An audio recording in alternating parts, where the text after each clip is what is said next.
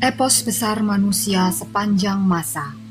Mahabharata Ramayana. Karya C. Raja Gopalacari Diterbitkan oleh Ircisot Dibacakan oleh Dian Sitoresmi dan Mariana Widya. Bagian pertama. Mahabharata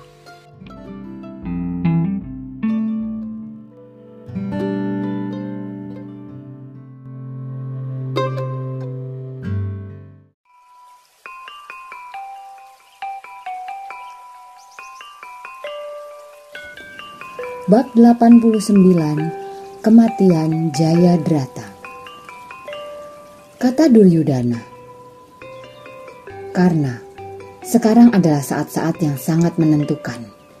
Jika malam tiba dan Jayadrata masih tetap hidup, Arjuna akan malu besar.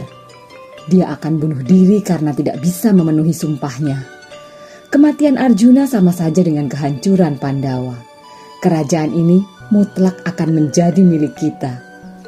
Dananjaya mengucapkan sumpah yang mustahil ketika pikirannya masih kalut. Takdir telah menentukan Arjuna hancur di tangannya sendiri. Rupanya hari ini bintangku sedang bersinar terang. Kita harus memanfaatkan kesempatan ini sebaik-baiknya. Segalanya sekarang ada di tanganmu. Buktikan kesanggupanmu hari ini. Lihatlah, matahari sudah condong ke barat tidak lama lagi malam akan turun menyelimuti bumi. Aku yakin Parta tidak akan bisa mencapai Jaya Drata. Kau, Aswatama, Salya, Kripa dan aku sendiri harus melindungi Jaya Drata. Kita harus melakukan semua yang kita bisa untuk memastikan Jaya Drata tidak jatuh ke tangan Arjuna selama beberapa saat sebelum matahari terbenam. Jawab Karna. Tuanku Raja, Sekujur badanku penuh luka karena Bima. Badanku sudah sangat kepayahan hingga sulit untuk bergerak. Meskipun demikian, aku akan kerahkan semua tenaga yang tersisa untuk menjalankan titahmu. Aku akan lakukan perintahmu. Sementara Duryudana dan Karna merancang pertahanan Kurawa, Arjuna terus menyerang. Dia kerahkan semua kemampuan menjebol pertahanan pasukan Kurawa. Krishna mencium pancajanya untuk memanggil sais keretanya Daruka. Ketika Daruka tiba, Satyaki langsung naik kereta dan langsung menyerang Karna. Memang, Satyaki ditugaskan untuk membuat perhatian Karna teralih dari Jayadrata. Kemampuan Daruka mengendalikan kereta dan ketangkasan Satyaki menggunakan panah membuat para dewa turun dari kayangan untuk menyaksikan jalannya pertarungan. Keempat kuda yang menarik kereta Karna berhasil dilumpuhkan, demikian pula dengan sais keretanya. Panji-panji dan kereta Karna dihancurkan. Terpaksa Karna melompat ke kereta Duryudana. Sanjaya yang mengisahkan pertarungan itu kepada Destarata mengatakan demikian. Hanya Parta dan Krishna yang bisa mengimbangi ketangkasan memanah Satyaki Arjuna menerjang pasukan Kurawa dan berhasil mendekati Jayadrata. Pikirannya penuh dengan bayangan kematian Abimanyu dan kejahatan-kejahatan yang dilakukan para Kurawa. Arjuna terus menerjang maju. Seperti Sauya Sasin, dia lepaskan hujan anak panah ke arah pasukan Kurawa. Pasukan Kurawa kacau balau melihat keganasan Arjuna yang seperti dewa kematian turun ke medan perang. Hanya pengarang Mahabharata sendiri yang bisa menggambarkan kedahsyatan pertarungan antara Arjuna dan Aswatama dan para kesatria besar lain yang melindungi Raja Sindu. Mereka berusaha keras menahan Arjuna, tapi akhirnya mereka terpukul mundur. Maka dimulailah serangan pada Jayadrata. Pertarungan seru itu berlangsung lama. Mereka yang bertempur sebentar-sebentar melihat ke arah barat karena saat itu hari sudah hampir berakhir. Saindawa bukanlah lawan sembarangan.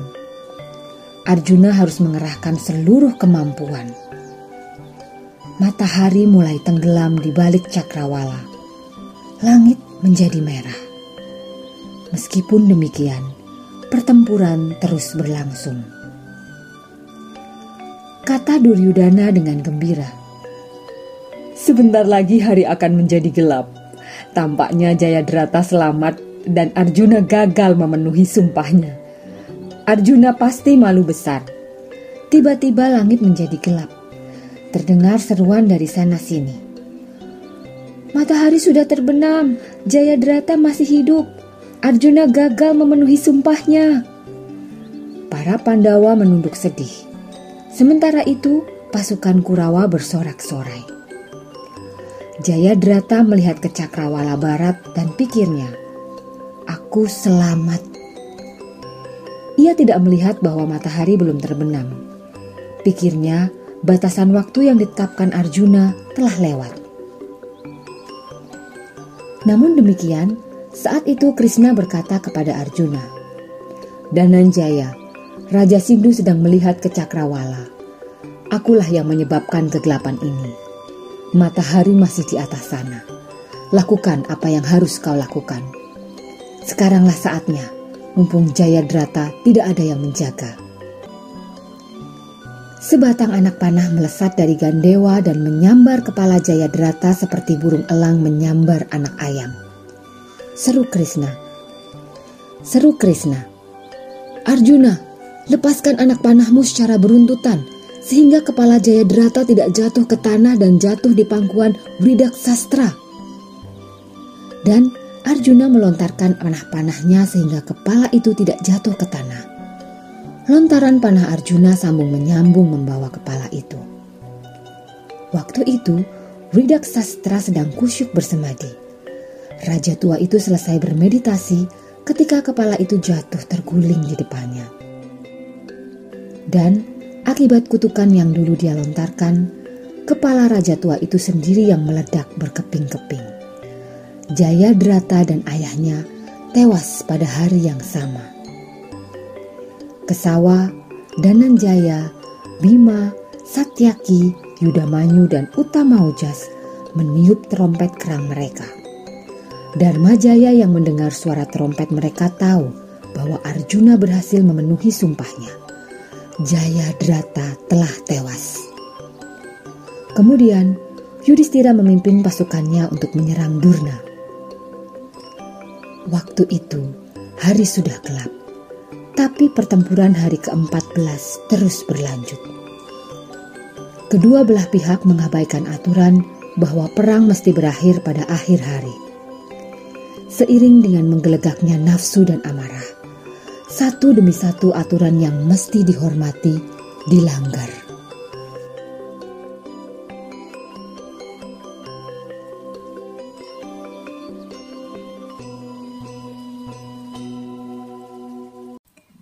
Dengarkan kisah selanjutnya di episode berikutnya.